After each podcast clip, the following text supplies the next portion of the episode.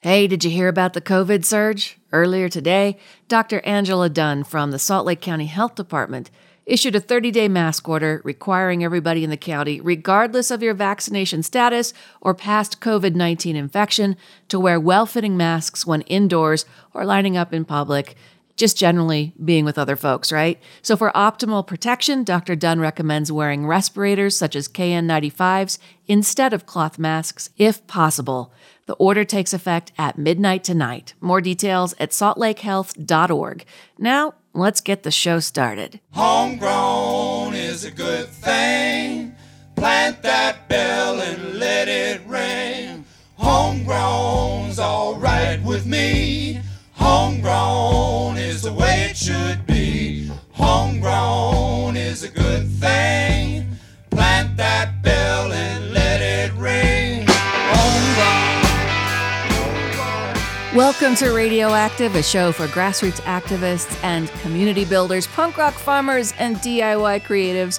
I'm Laura Jones. It is Friday, and Aldine Strychnine KRCL's punk rock farmer and I recorded a bunch of great interviews to share with you tonight. Coming up, job opportunities with Wasatch Community Gardens and the Green Phoenix Farm. Also, a Zamboni driver opening with Salt Lake County Parks and Rec. Skywatcher Leo T with Many Cultures One Sky. We'll check in with Rachel Taylor, who is just back from Monterey and seeing where the monarchs are overwintering, and she's got great news from Utah Friends of Monarchs. In Aldine's Urban Farm Report, you're going to hear from Cimbria Patterson at the Utah Farm and Food Conference coming up January 13th through 15th in Cedar City, and one of their featured farmers, Stanford Jensen, down in the Gunnison Valley, will share some of his story switching to more organic farming methods. So stick around for that. But first, Aldine had a chance to chat with our featured local band, and that is Psychedelic Purple, which has a new album out. Too Close to the Sun. First, let's meet the band. All right, introduce yourself to our listeners from left to right. Well, radio left to right. Tell us who you are and what you play.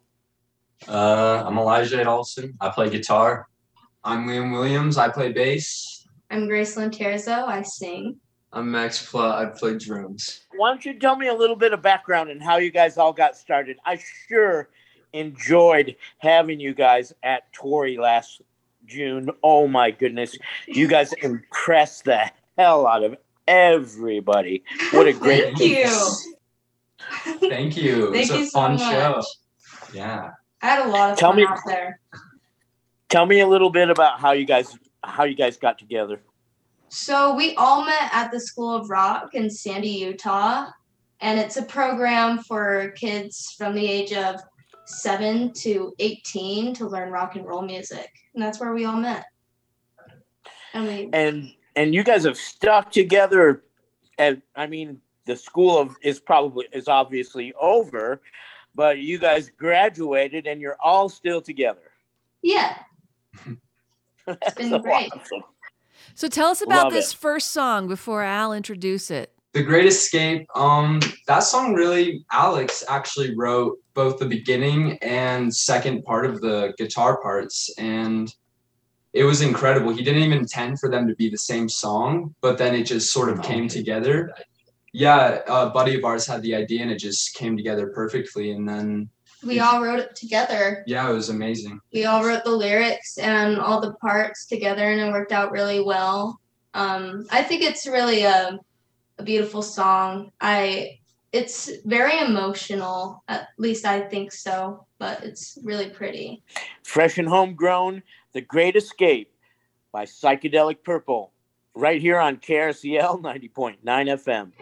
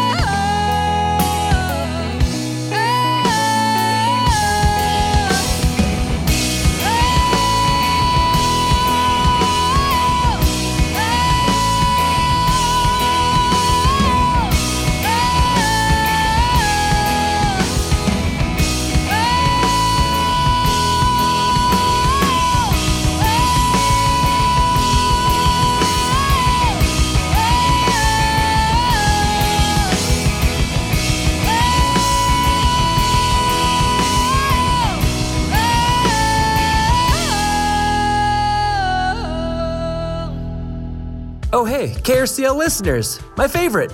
From all of us here at the station, Happy New Year and grateful for all your love and support. It's many cultures, one sky. Look up, look around, look out. Skywatcher Leo T here. Get up in the early morning with a hot mug of your favorite morning beverage about an hour or so before the beautiful sunrise. In the southeast, see if you can spot Mars and big Antares. They're gradually getting higher in the brightening dawn. This is a pretty rare sighting of the meeting of the red show offs. Antares means the rival of Mars in ancient times because the red giant looks so much like Mars from Earth. Check the star map from Sky and Telescope on the Skywatcher Leo T Facebook page and all resources for this segment. Enjoy the morning ornaments. Also in the night sky, Comet Leonard is putting on a final spectacular display with its ion tail in the solar wind. Discovered only a few months ago, the comet made its closest approach to Earth on December at the climax of a month of full observing opportunities in the morning, and then became visible after sunset and faded. But as the comet continued to speed through the inner solar system, its tail has morphed into a twisted, streaming streamer type of thing as the core of the comet becomes brighter and hopefully unleashes an outburst or two. As the comet blazes out across the solar system, see if you can find it with binoculars in the southwest, right below Jupiter and Saturn. Let me know if you find it. See a great photo from above Australia on the Skywatcher page. And an exciting space exploration. The launch by NASA of the James Webb Space Telescope on Christmas Day was an amazing event itself, as previously mentioned. And the challenges presented to get the delicate rocket assembly to an orbit way beyond the moon. Webb is currently on a 29 day trip to its observing spot, known by scientists as Lagrange Point, almost a million miles from Earth, on a mission to study the earliest stars and peer back further in the universe's past than before. The craft at the time of this writing is 605,000 miles from Earth on January 5th and deployed its secondary mirror in microgravity and in extremely cold temperatures, and ultimately had to work the first time without air, and it did. Way to go, NASA, European Space Agency, Canada, and about 23 other countries working together on this. On Skywatcher Leo T, it's one sky, many cultures. Aboriginal Australians give the name Dreamtime to the era when ancestral figures created our present world. They call their tales dreaming stories, and they believe that these stories give meaning to special places and creatures that are still with us. One of these is the Emu in the Sky, a constellation comprised of shapes formed by darker areas of the southern Milky Way. Dreamtime stories like the one of the emu in the sky are amongst the most cherished. The Australian celestial emu stretches over a quarter of the southern sky, from the head to a dark spot called the coal sack, through the Southern Cross, then across the dense dark region of the Milky Way to Scorpius, which outlines the body of the huge emu. So keep the imagination flowing, look up, look around, and get lost in space. Skywatcher Leo T. Thank you, Skywatcher Leo T. You can check out more Many Cultures One Sky reports from Leo, all his sources on his Facebook page. Check tonight's show notes for a link. Welcome back to Radioactive Punk Rock Farmer Friday. I'm Laura Jones, and Aldine Strychnine, KRCL's Punk Rock Farmer, is with us in our Zoom session for the show. And I don't know if you saw this, but uh, a change maker is about to join us for your Urban Farm Report. The Deseret magazine called her one to watch. We're going to find out all about it with our friend Rachel Taylor Aldine. Rachel, it's so great to see you, dear. What a great, um, what a great honor. You must be happy. Well, it was quite a surprise. Um, quite a group that uh, the 20 change makers of the West, and I am referred to as the Johnny Apple, Appleseed of the winged wonder world. I love it. It's pretty what cool. a great title. What a great title. So uh, we have some news, and you actually just came back recently from the overwintering grounds of the Monarchs down in Monterey, California, and tell people what is going on. Well, you know, it was uh, it's been quite a year. So um, for the last 20 years or so, there's been an annual overwintering count over the Thanksgiving holiday, and that counts the monarchs that are at their winter sites trying to not be frozen to death, um, whether it's in Mexico or along the California coast. And uh, out west, we've really been decimated. And last year, for the first time ever, uh, we we've gone from you know four and a half million monarchs out west over four decades down to a couple of hundred thousand, down to 30,000. And last year we had 1,914 monarchs, was all. So we really didn't think we'd even see any through Utah this last season. But what's happening right now is we've gone from the 1914 a year ago, and there's more than 100,000 that they're counting at the various sites along the California coast, which just sounds like, you know, an incredible recovery. But you got to remember that there are some natural fluctuations. You know, they, the population bounces around a bit just on its own, but there are also some big things that we're wondering about. You know, are they breeding throughout the winter season now, or did Utah have such a big part of that population last summer? Did you know these the monarchs from Utah contribute to the bigger numbers this this fall? So it's there's a lot that's unknown, and we're waiting for the experts to kind of uh, well, we're learning as we go. But it was really fun to go see the site at Pacific Grove that had zero uh, monarchs last year, and there, you know, they had 10,000 while we were there. And they're just clumped in trees. They look like dead leaves until you get a good look at them. You send us a pic, some pictures, and we'll include those with the show notes. Um, really cool stuff to see. Just hundreds of those in a one foot little space, or Yeah. you know, just oh, oh, it was amazing. Um, you know, we had such a crazy hot weather year last year. You know, and it just makes you wonder why and and. I wonder what it'll be like next year here. Will we see more here? I wonder. Boy, I sure hope so, because I I haven't seen one in years. I'm sorry and sad to say. Yeah, it's been pretty bad, but I actually, from my group, which is uh, uh, Utah Friends of Monarchs, I put out a contest in June and July for photographs. You know, the first photo of a monarch per county in Utah, and we had 26 out of 29 counties participate. So we really had them widespread in a year that we didn't think we would see any. So they're there. That's just the numbers are so far down. We're not seeing them, and and definitely climate change is impacting it, impacting the population. Well, lots of good things happening too. Also, I mean, you guys have um, you have got you're an official 501c3, and Mhm. what's that going to mean for you guys? Well, that just means that uh, I, I do a lot of work with the Department of Corrections. So the prison has an amazing nursery there, and they are growing out milkweed and nectar sources. So the milkweed and the native wildflowers that we can share statewide. And we're trying to build the program there. And so I got the 501c3 uh, exemption so that you know I could work with those dona- donations directly from them um, and get them out and into the ground throughout Utah.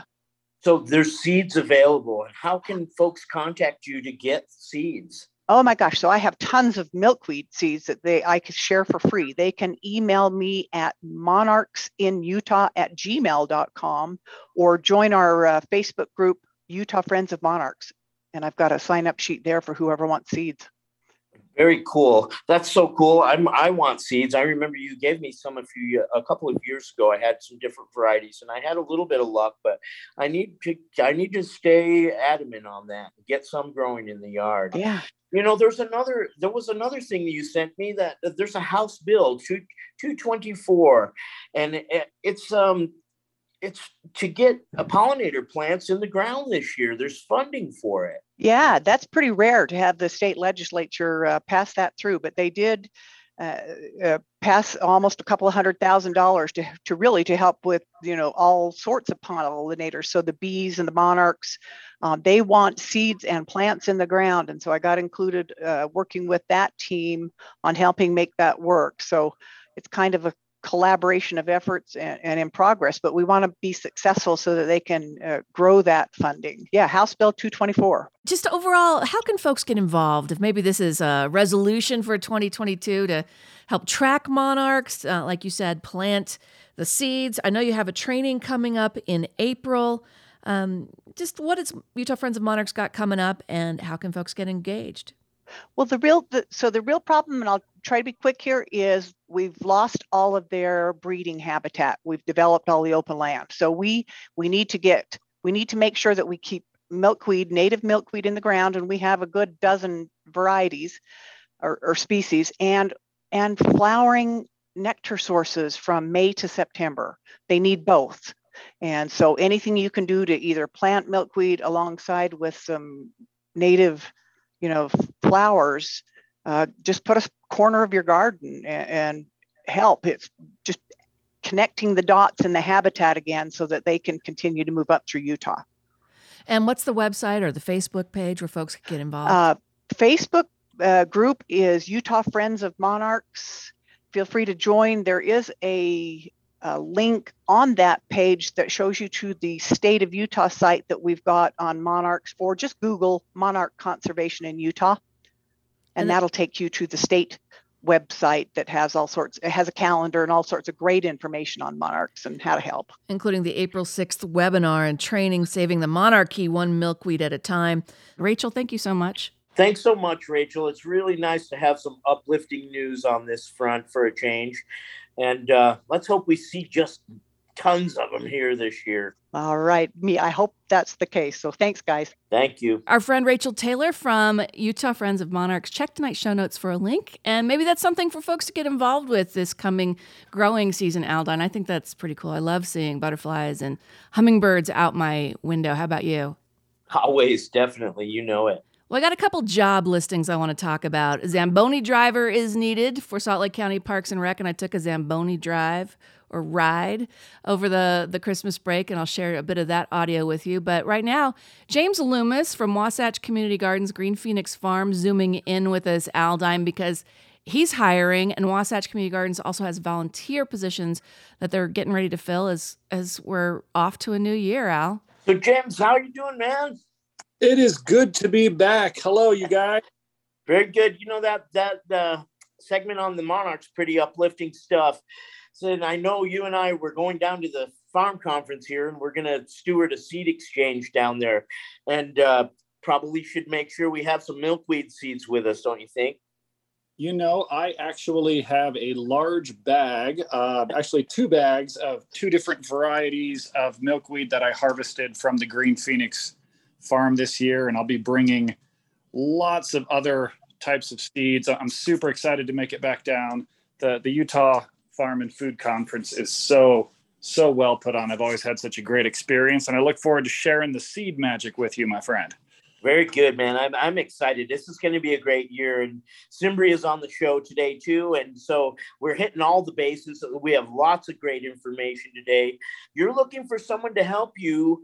And it's actually a it's a lot of help. It's seventeen hundred hours worth of help is a lot of help. Want to explain a little bit about it? Yeah, so I uh, I'm hiring for my annual uh, farm assistant position, which is through AmeriCorps, and uh, it you know it is basically a full time job from February through the beginning of December, and if you work alongside me, it's a it's a full job, full time job plus. But you know, folks who really want to get deep into into what what it what it means to be an urban farmer, as well as working you know, with the vulnerable population, since you know the main focus of the Green Phoenix Farm is to provide employment opportunities and mentorship for uh, women facing homelessness, as well as growing growing produce. And you know, we had quite an amazing year this this past season in 2021. You know, that gold standard for urban farms is $100,000 an acre, and we did $106,000 on 0.8 acres. So I'm, I'm pretty excited. Yeah. And and the major pretty uh, you know all of the produce that we grew was donated to to to low income families and you know we all know these last couple of years have been tough so you know sending out that much produce brings me brings me a lot of joy makes me proud So, do you have the farm again? Because I'm worried that condos are going to go up on it, given where you're located there behind the gateway. You know, they they are coming indeed, and we are actually currently looking for um, a new home for the farm. So that we will be transplanting, hopefully this year, but I think that's maybe uh, another segment in the future when I have more information to share. All right, well, folks, if you got some land, here's a call to help out Wasatch Community Gardens and the Green Phoenix Farm because they're looking. That's that's pretty cool that you're hiring and there's lots of volunteer positions.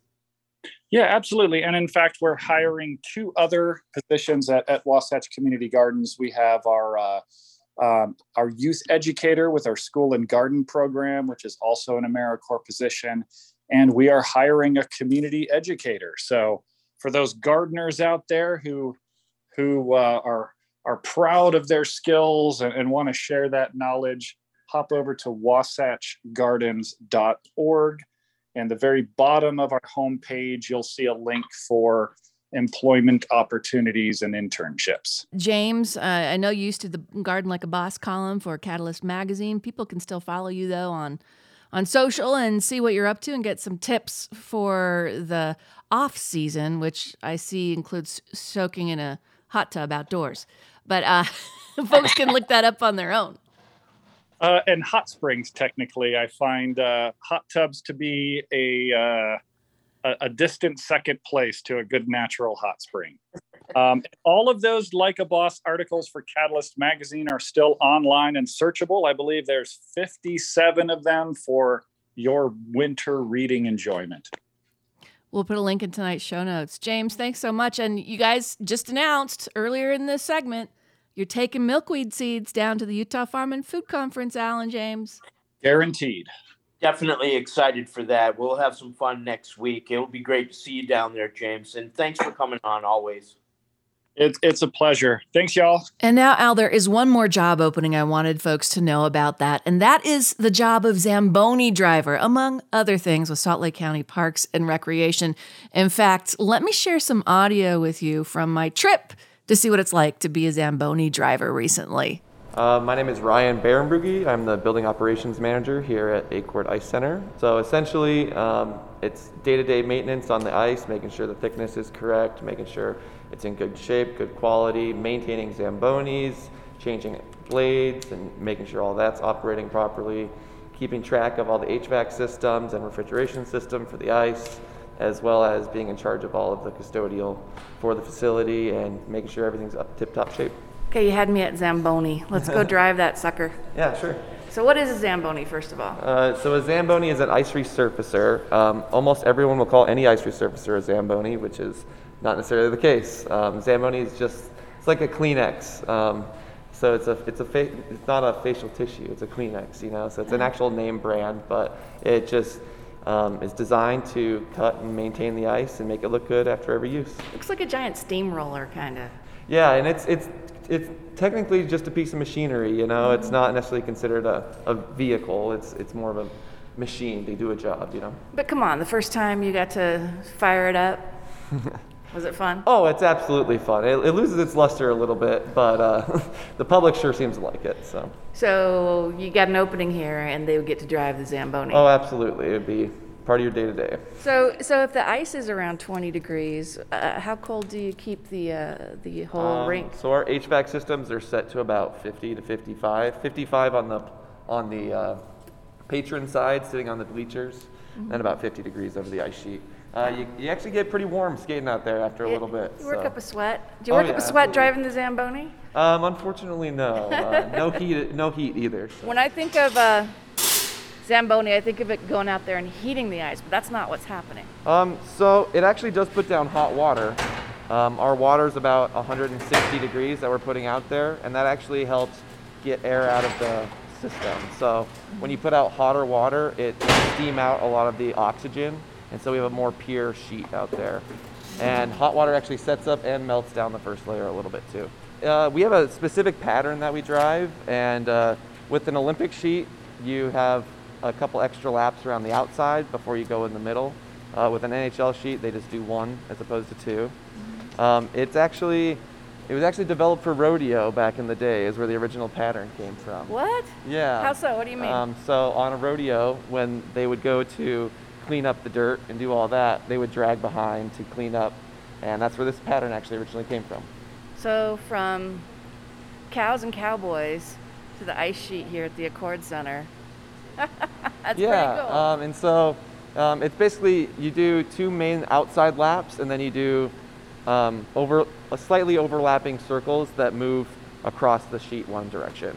So our time frame to do an ice make is 15 minutes. So if you're coming to join the team here at the Acord Center.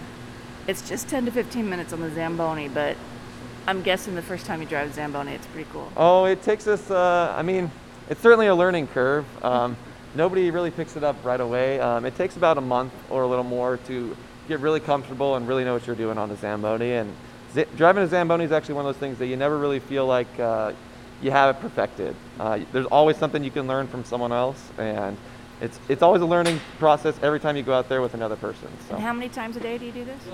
Uh, depending on the day, it's three to five. So, uh, and I'm guessing if you don't have a good run on the Zamboni, the skaters let you know. uh, it depends. Some of them are a little more particular than others, but. So I'm just uh, turning the key here and firing her up. What kind of horsepower does this baby have? Um, you'd be a little surprised. It only has about uh, 50 horsepower. So we're backing out onto the ice sheet here. Yep. So this machine is actually a 100% hydraulically run. Um, the drivetrain is hydraulic. Everything on it is hydraulic. It's got snow tires. Uh, they're specifically studded tires made exactly for this machine. I like to start in uh, this back corner over here. Uh, everyone has a preferred spot. Like I said, it's it's really you learn everything and the way you like to do it. It's not necessarily a 100% science on where you start and where you like to start and how it goes. So. Okay. Um, let me. What are you doing? I'm adjusting the blade and turning on the auger. And away Ryan and I went around the Acord Arena on the Zamboni. Check tonight's show notes for a video of my trip there over the holiday break. And yes, they're still looking for someone to join their team, and you will get to drive the Zamboni, folks. Al, it's time for another song from our featured band, Psychedelic Purple, fresh and homegrown. They had a bunch of gigs at the end of last year putting out this new album, Too Close to the Sun. How has it been over the course of COVID? You guys keeping safe while you put together this new album? Grace. Yeah, we've tried to, you know, we try to have um gigs where we socially distance and um you know, we've had we've encouraged people to wear masks and stuff, but um we're doing pretty well with it. At the beginning it was really hard, but it was a really great time to write music and to record.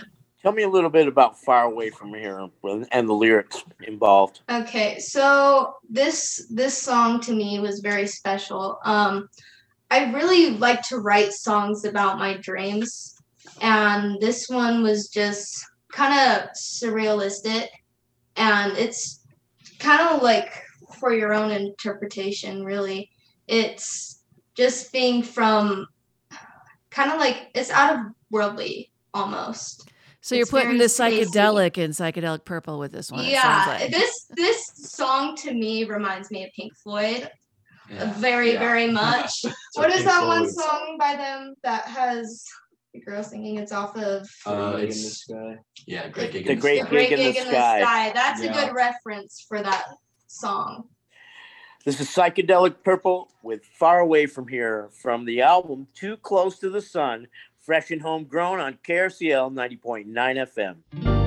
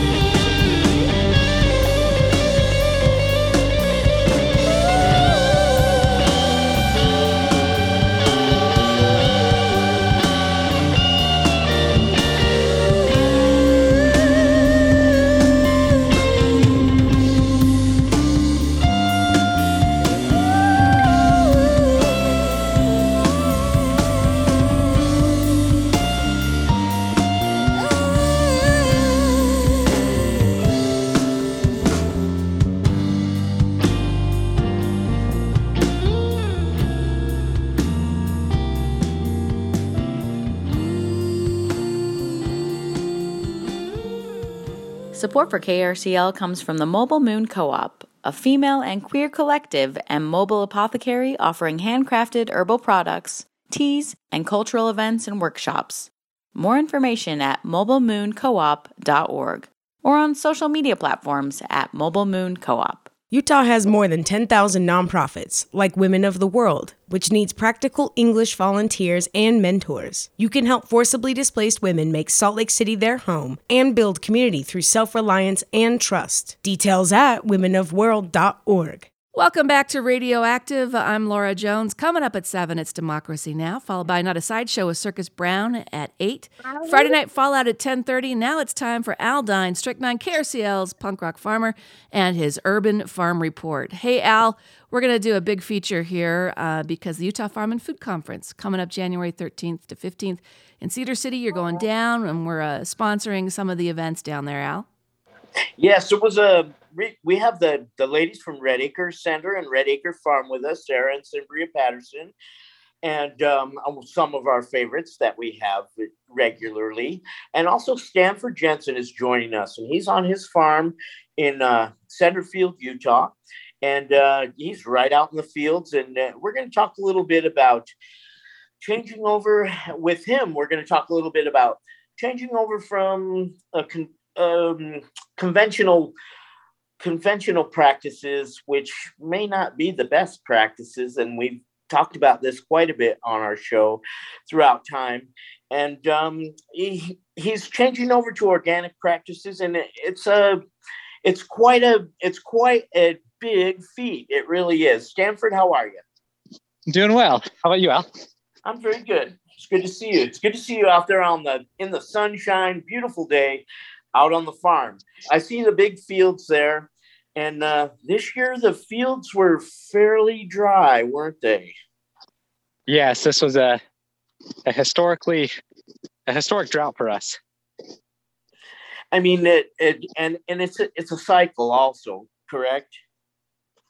Yeah, I think yeah, you have wet spells and dry spells, and we're really hoping that we're at the end of our dry spell where we've experienced these seven years of drought followed by this last year, which was by and far the last the worst drought in a generation. Uh-huh.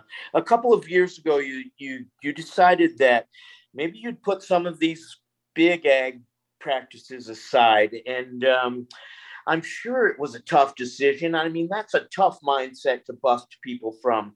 What what aided in that? I know the drought helps, but um, you know, I know alfalfa takes a lot of water, also a lot of water, but I'm sure there was some other things too. Yes, for me, you know, I was introduced to Joel Salatin early on, uh, and just reading about his mindset in terms of, I loved his idea of you know farming in a way that you can farm for a thousand years, and you know, in, in the same way you are today and, and tomorrow, and that involves trying to mimic nature, trying to work with nature. And in conventional agriculture, we don't work with nature, we fight nature. We we take what is and we make it what we want it to be. We only want one plant to grow. Nature doesn't work that way. Nature wants a plethora of plants to grow. And so we decided to start adopting those practices to create a a farm that you know works today and works in a thousand years that feeds people and and is also beneficial to the planet. So there's a permaculture uh, aspect all, all, also involved. Most definitely. Definitely. And so uh, uh, here's a little bit. You know, recently I just watched rewatched the the movie Fantastic Fungi again. And it's growing everywhere, and there's millions of miles of it underneath the ground. And the first thing that uh, big ag practices do is they kill it all with fungicide. And then they use herbicide to kill all the other plants so they can grow the one. And then the soil is so depleted that they have to use GMO seeds in order to get them to even grow on it. So, I mean, these things are no brainer stuff. And I'm so, you know, it's really cool to see you. And this is a 500 acre farm. This is not a small farm, it's a 500 acre farm. And to switch to those practices and to just get that, just say, okay, we're going for it. cheers to you, my brother. Thank Yeah. you so much. Yeah, cheers to you. And you mentioned Joel Salas, and I just want to remind folks who may not be familiar with him. He's an American farmer, lecturer, author back in uh, Virginia in the Shenandoah Valley.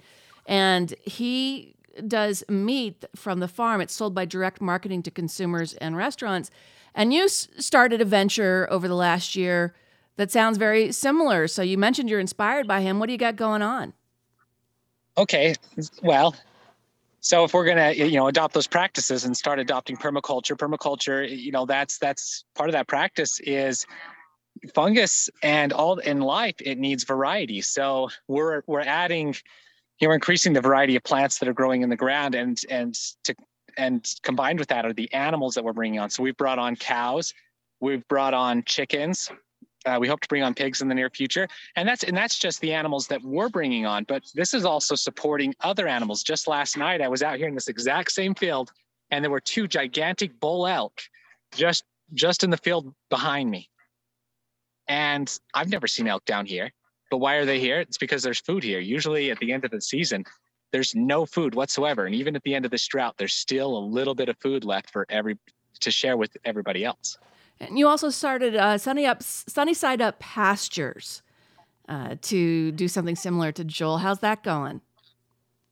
you know, I uh, it's been really encouraging and uh, just to just to see the response from people and and how many people have have embraced us and and love the practice and and are you know and want to buy the meat.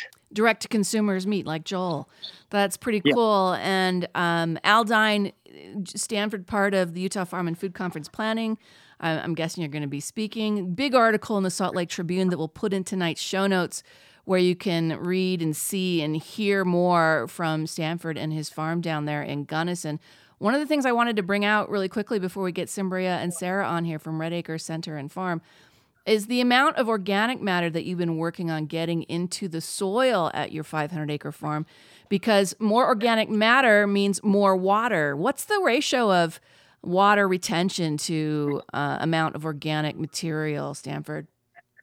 So if I remember right, it's you, every every for every one percent of organic matter, you'll hold three inches of water per foot. And so, you know, a farm like mine, it, let's just talk about alfalfa. So three feet of alfalfa on, or three feet of water on alfalfa is that's what you want in a year.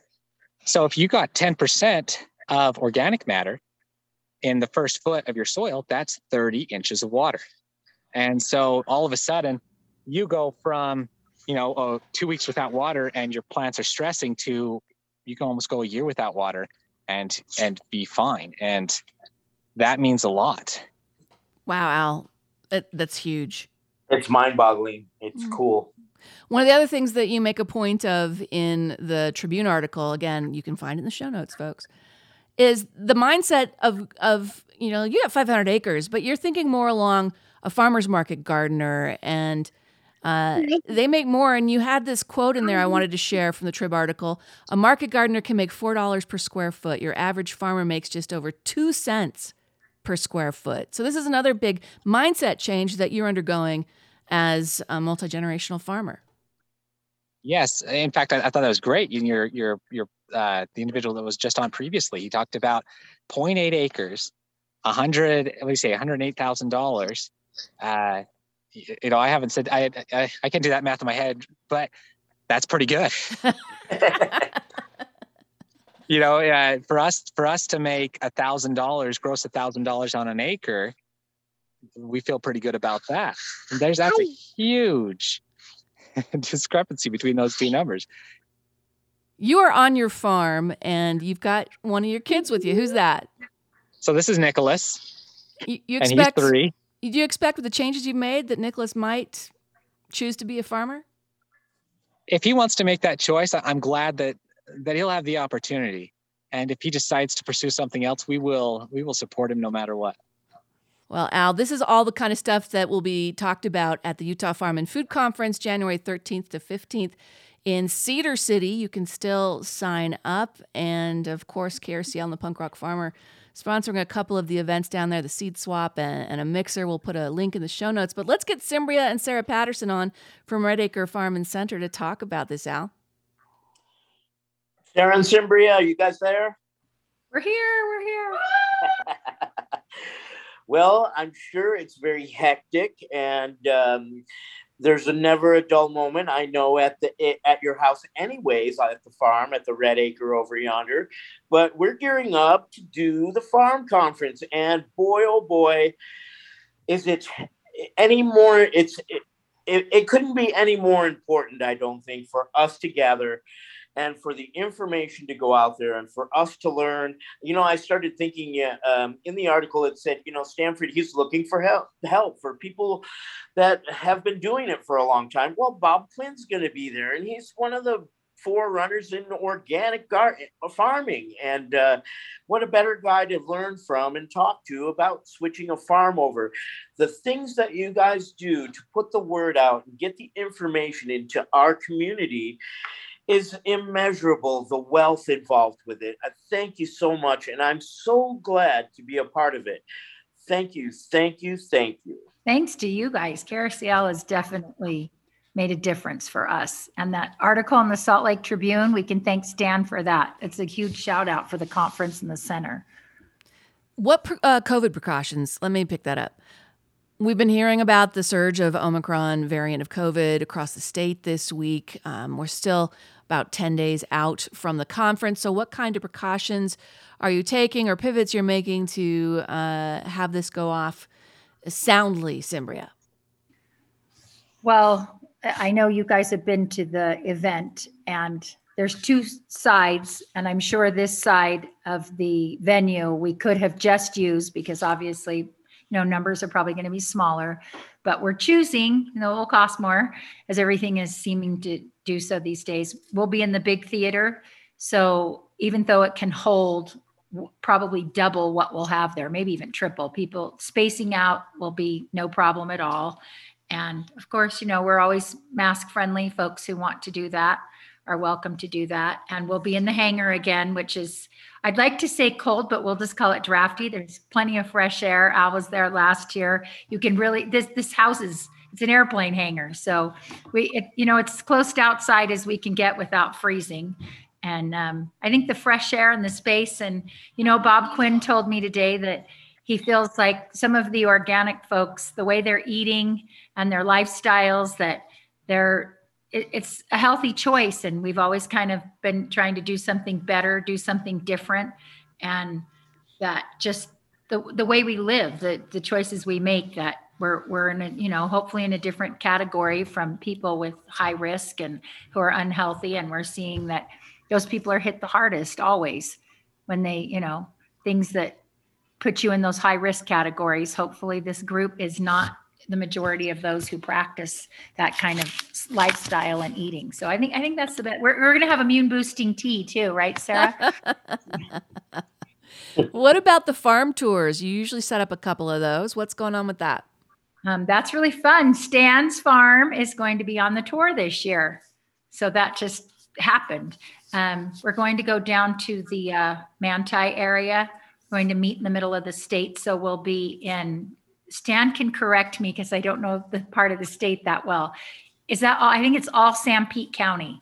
We're, we ha- we're finalizing today which farms we'll be going to, but Stan for sure is one of them. And we're going to the center of the state and just with watching what's happening with COVID. We're, you know, we're trying to decide bigger farms, smaller farms. So we're we're, we're changing as each day comes along. But Stan's farm for sure will. We were on, on all the farms yesterday, tromping around, so it was fun to get out be in the mud. Yeah. no. What's, what's the mood among the farmers, Sarah and Cimbria, um, as COVID continues on? and everyone's got to make these these pivots but gathering for this farm and food conference is a huge morale booster too right Okay, so you ready, Laura? I asked Beck. he's a farm we went to yesterday, and um, he's an amazing man. I'm going to tell Al to have him on the show for sure. He, I would say that he makes sure that everyone in the state of Utah, I'm talking like Harmons, anyone who wants pumpkins, because this is the first year our farm has gotten pumpkins from him. And I kind of looked at him like, uh, well, we're not very big. And he said, that doesn't matter. That's that's not why he does it. He literally said that he it doesn't matter. He knows every pumpkin farmer in the state. And if you want pumpkins, he calls the next guy up and he makes sure it happens. So I said, hey, because he's very open. They have a big um, farmers market there. They have a stand. People come there. And I said, how did COVID affect you? And he said, oh, it's terrible. And I said, What happened? He goes, I've never seen so many freaking people in my life. They were so caged up in the city, they wanted to come out. there you go. So he said, he, it was so funny. I thought, so yeah, I, I think, you know, if when you sit in a cubicle or you live in an office, when people keep talking to me, because I talk to people from all over, especially the city, I just keep saying, I live on a different planet. I live in rural Utah. There's just, there's so much more space. Farmers are outside, they're isolated all the time. You know, it's just, you just have to remember everybody's perception is very different. So I think for a lot of farmers, they've been outside. They haven't, many of them haven't been to farmers markets. They've, they've been distancing themselves for pickup. So for just like Bob said, this is an opportunity to get together with the people that he loves and knows the most, and that, you know, we're different. You know, we're every situation is different. You might not put out your whole team in a bunch of cubicles on the 12th floor somewhere, but for us, we live kind of in a different reality. So I that's the best I can answer that one. That being said, let's get into a little bit about how it's how the conference is going to go and what folks can expect if they go down there. Well, last year we weren't focused on anything except learning. So I we took out all the fun pieces. We put them back in, hopefully not too early, but we're we're going to we're going to do the seeds exchange in the same fashion. That used to just be kind of a piece and because Al and Joseph Lofthouse did such an amazing job last year including everybody and how much hope that gave to people who went that James who's on the call today is going to come down as well and his seeds were there last year so we'll kick off with that and the dinner. We're doing our first annual award. Similar imitation is the highest form of flattery. We love what Slow Foods does with their um, award. We're going. We'll only give one award out a year, but it'll be to, you know, someone who's really moved the local food movement forward in Utah. And we're not saying who it's going to, but the lieutenant governor is going to be there to present it. So we're really excited about um, with uh, Deidre Henderson being there. And then that'll be the kickoff night. And then we're going to have the mixer this year with the photo booth. Maybe we'll limit the numbers. I don't know. We'll see how days progress, what we'll do with that. And we'll have Bob's going to be our, our keynote. And we have a lot of Utah folks. You know, I've always, we've always kind of brought people in from all over the country, but we're doing a lot of local people again. And um, we're going to have the farmers market this year. We didn't have that last year. That'll be Saturday morning with vendors from across the state. And the farmers market forum, for people who don't know, for a couple years now, the uh, extension has had a, I don't know if you've had her on your show or not, but there's a farmers market forum and they're coming down and meeting at the conference and running their own track. So again, dates and website for sign up. I'm guessing there's still a few open slots.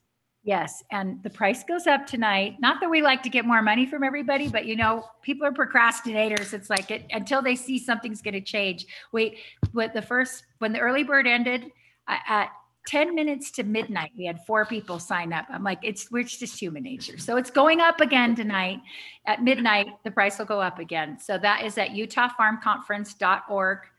And it's a screaming price this year. We didn't do any kind of discounts. We just did one low price and that's at utahfarmconference.org. And you can register there for the whole conference. Or if you just want to come to the dinner and the seed swap, you can do that Thursday night.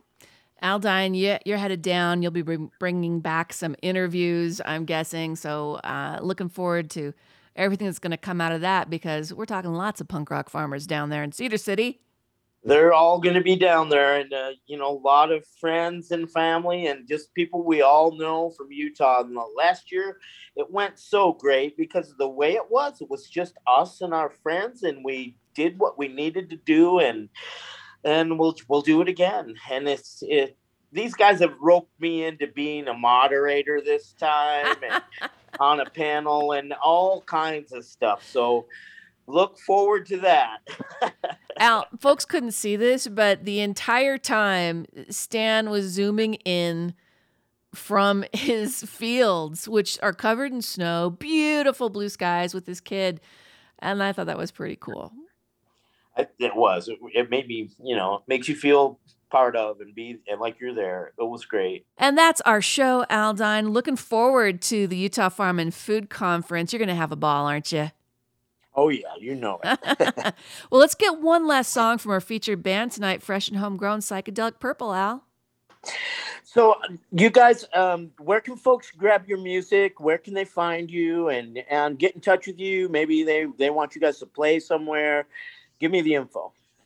Um, there are a lot of ways you can find us. I'd say the best is our Instagram. Our handle is just psychedelic purple. And you can find on our Linktree, which is also on our Instagram, you can find tickets to upcoming shows. Like we have one in February 18th and February 25th at the loading dock down in SLC. So yeah, that's going to be a lot of fun. We also, you know, we have this music in Spotify and Apple Music that just came out. So there are a lot of ways you can find us. Facebook. So it's so great to have you guys, and uh, it's so great to see you guys play and enjoy music, and sh- and you guys write the songs together. I mean, you guys are on your way to just building bigger and better things with music. I, I love it. Tell me a little bit about the last song we're going to play. This one is called Lost. Well, Lost kind of started as a project at the start of quarantine with me and Grace and Alex and it mostly just started with the guitar guitar riff and then we added some words and it kind of came together over time. It took a few months, but it's one of my favorites. From their album Too Close to the Sun, recorded, produced, and engineered with Rowan Stigner down at Audio Inn in Salt Lake, it's Psychedelic Purple Owl. This one is Lost, fresh and homegrown from Psychedelic Purple on KRCL 90.9 FM. Shatter these illusions. What is as diverse as stained glass. We made mistakes.